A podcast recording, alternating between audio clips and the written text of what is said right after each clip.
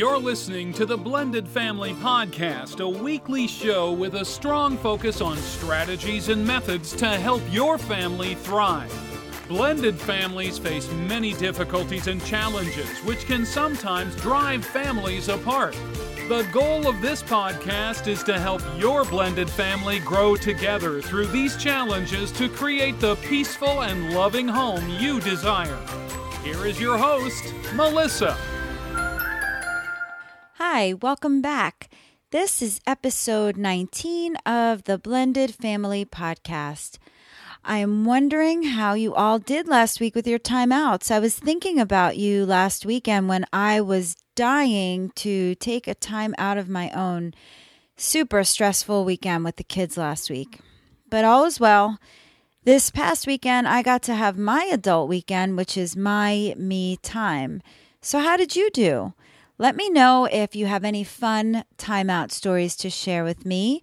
You can always record a message for me too. If you don't want to do the email thing, you can send me a voice message via SpeakPipe at speakpipe.com forward slash blended family podcast or right on the Facebook page, there is also an option to send me a voicemail there.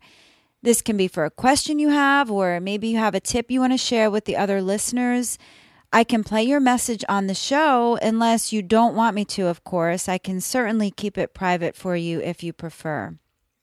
So, this week's topic is all about education. And strangely enough, I had already had this topic planned for you for some time, but just this week, we had a bunch of situations come up in my house relating to the topic. So I thought that was kind of funny or ironic, I guess. Raising children is tough in today's world, and trying to make sure they have a great education is even tougher. Add to that a blended family, and it becomes a real struggle. Why? Well, the kids are often balancing their time, homework, extracurricular activities, and social life between two homes. That's already hard enough, but now add to that two parents or two sets of parents with two separate value systems around education. This can get really hard. So let's start by looking at our world now compared to the world we had when we were of school age. It's completely different. Now, I will say I currently live in Florida, but I was raised in New York and I understand I have a pretty narrow vision of what education is like all over, not just in the US, but all over the world. For me, I see a huge difference in the school system from growing up in New York to the system here in Florida. But for me to discuss differences in school systems around the world is kind of hard since I really don't know. But what I do know is what I'm seeing every day on the news and in my town and from talking to other parents like you. I notice a trend of societal changes taking place with our youth. Again, I've never been out of my own country. So if you feel anything I say is wrong or you want to share your perspective, please do. I know a lot of my listeners are from Japan, Canada, Australia, and many other areas that I really am unsure of the educational system. Now, I'm sure there are a lot of people who have a lot to say about the educational system, whether good or bad. That's not what I want to focus on today. I'm more interested in talking about what we can do to help our children in their education in this day and age. Now, generally speaking, one of the largest cultural changes now is that our youth is bombarded by social media, which is the ultimate distraction for them. On top of that, they are so desensitized to violence, drugs, and sex due to, again, the social media as well as video games, TV shows, and let's not forget the music. The music some of them are listening to is horrifying I don't want to come across here like I'm an old fuddy duddy because I am up on current music and trends, but my gosh, have you listened to some of this stuff? Sean and I always thought we were going to be the cool parents, and in many ways we are, but as our kids are getting older, I guess we're getting older too. I'm all for great music, and we talk openly in our house about anything, including sex. Lately, though, it's kind of appalling looking at what's going on in the Facebook and Instagram world, and certainly the music world. Lyrics that I never would have imagined playing in front of my parents is just natural to them these days. Now, if you have little ones, you may not know what I mean just yet, but don't worry, you will. And the reason I bring this up is because our kids, all of our kids, are getting pulled into this world. And it becomes very hard for them to focus on their education when they're so busy with their phones and trying to build a social life at the same time. It can be very distracting for them. What else I notice is different is just that our lives are so much busier than when we were growing up. Back when we were of school age, life seemed a little more calm and innocent. Many households had one working parent. Not all, I had both of my parents working. There were more family dinners back then, more focus on family time. When we went out to play, we used our imagination and played outside with friends our parents knew. And they knew our friends' parents too. Sleepovers were innocent without the threat of sneaking out or sneaking into the alcohol. I'm not saying we're all innocent. I'm sure we had our share of trouble. But nowadays, life looks different. Now, most households have to have two working parents, or many are even run by a single parent. There are also lots more blended family homes than there used to be. There is less time for family dinner as we're running around to work, errands, and extracurricular activities. It's not really safe any longer to allow the kids out to play all day because now we have to worry about something happening to them in this world of crime we're living in. We don't really know our kids' friends very well most of the time. And instead of the kids going out, they're spending more time indoors on their phones and playing video games. There aren't as many sleepovers, or peaceful ones at least, as kids are finding more ways to get into things. Worst of all, drugs are running rampant in the schools again, mostly middle and higher, though I have heard of some cases of it being present in the elementary schools. And sex. They seem to be doing it at younger and younger ages. Sorry if I'm scaring you. Unfortunately, this is our reality right now.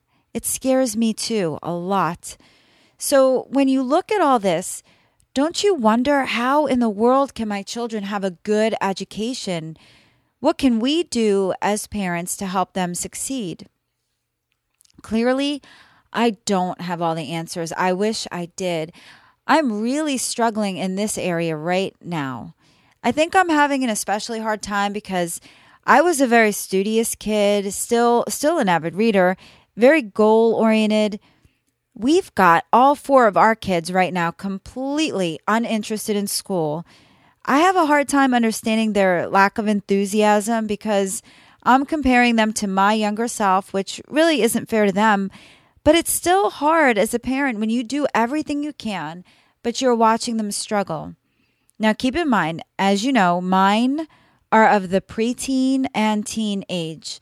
Back in elementary school, our problems were less. The middle school age is what really changes things.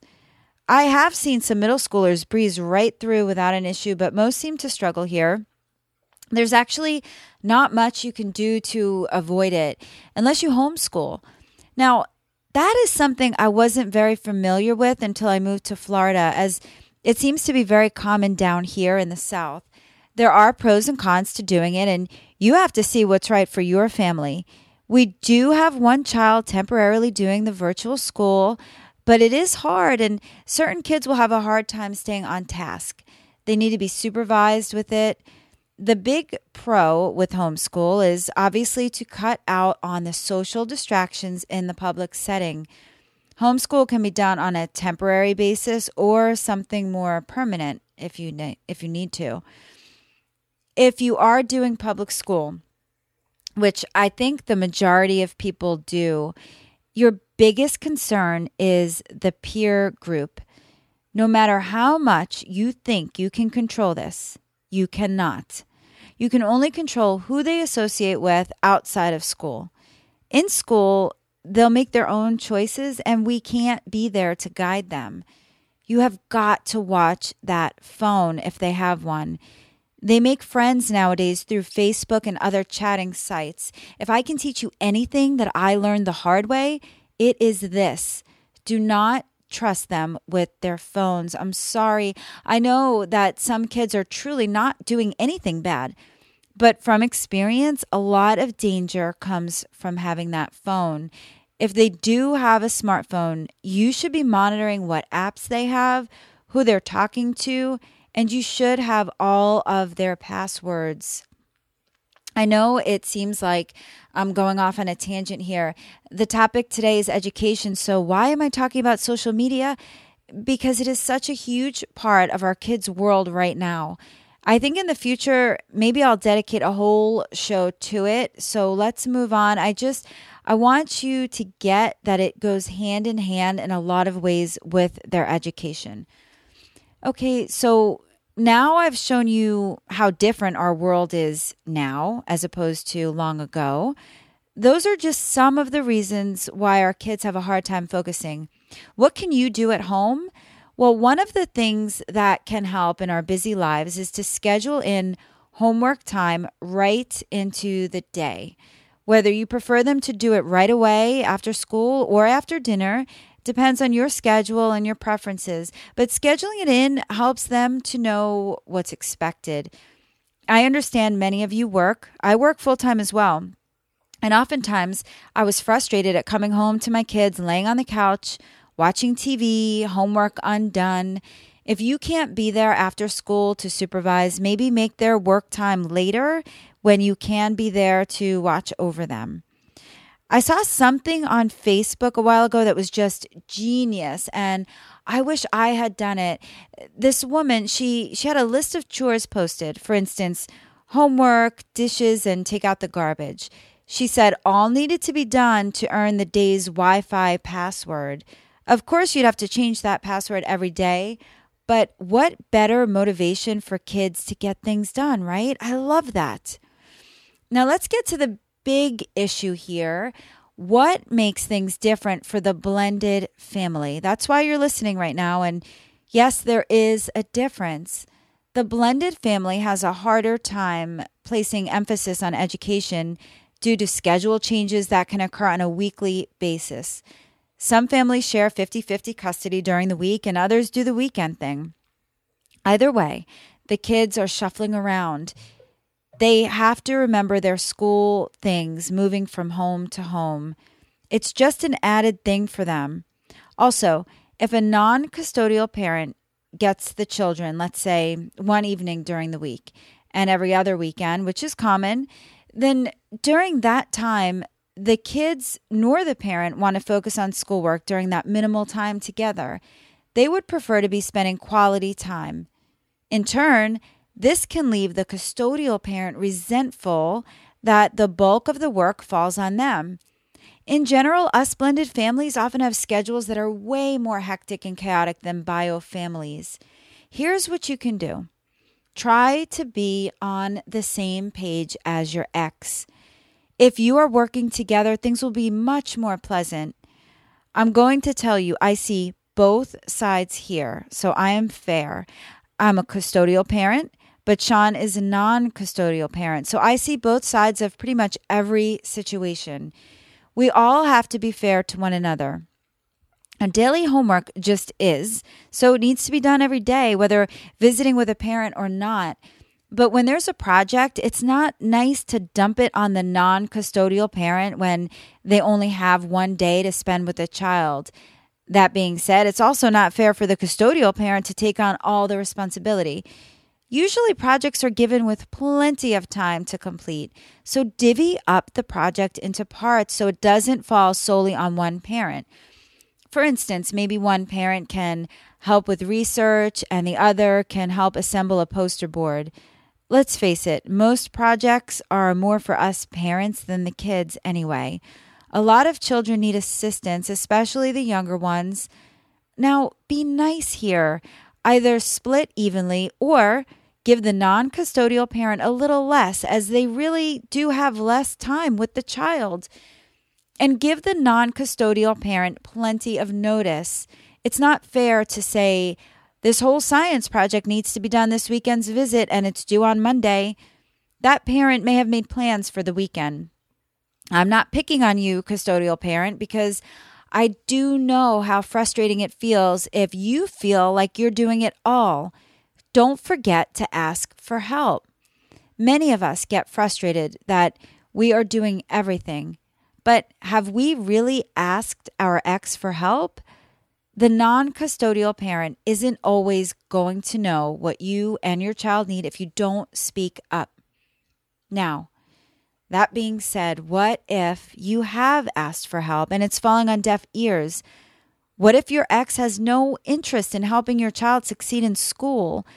Sometimes this is the case.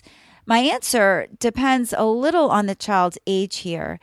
Young children are much more dependent on you and need a lot more help.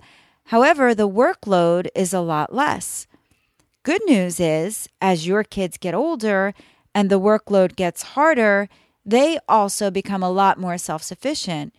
So here's where you teach them the importance and value of their education and that they are responsible for their own success, even if they're not being supported by a parent. Yes, it will frustrate you to no end if your ex has no care to help your child succeed. But remember, we can't change other people. As your child gets older, you need to place more responsibility on them.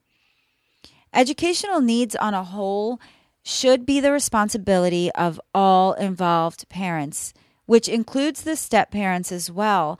The more a child sees involvement of parents, the better their chances of success. Try not to shut out parents who really want to get involved because you're angry at them. It takes a village to raise a child, so let all help if they are willing. If there's a school function like a concert or award ceremony, let the other parent know.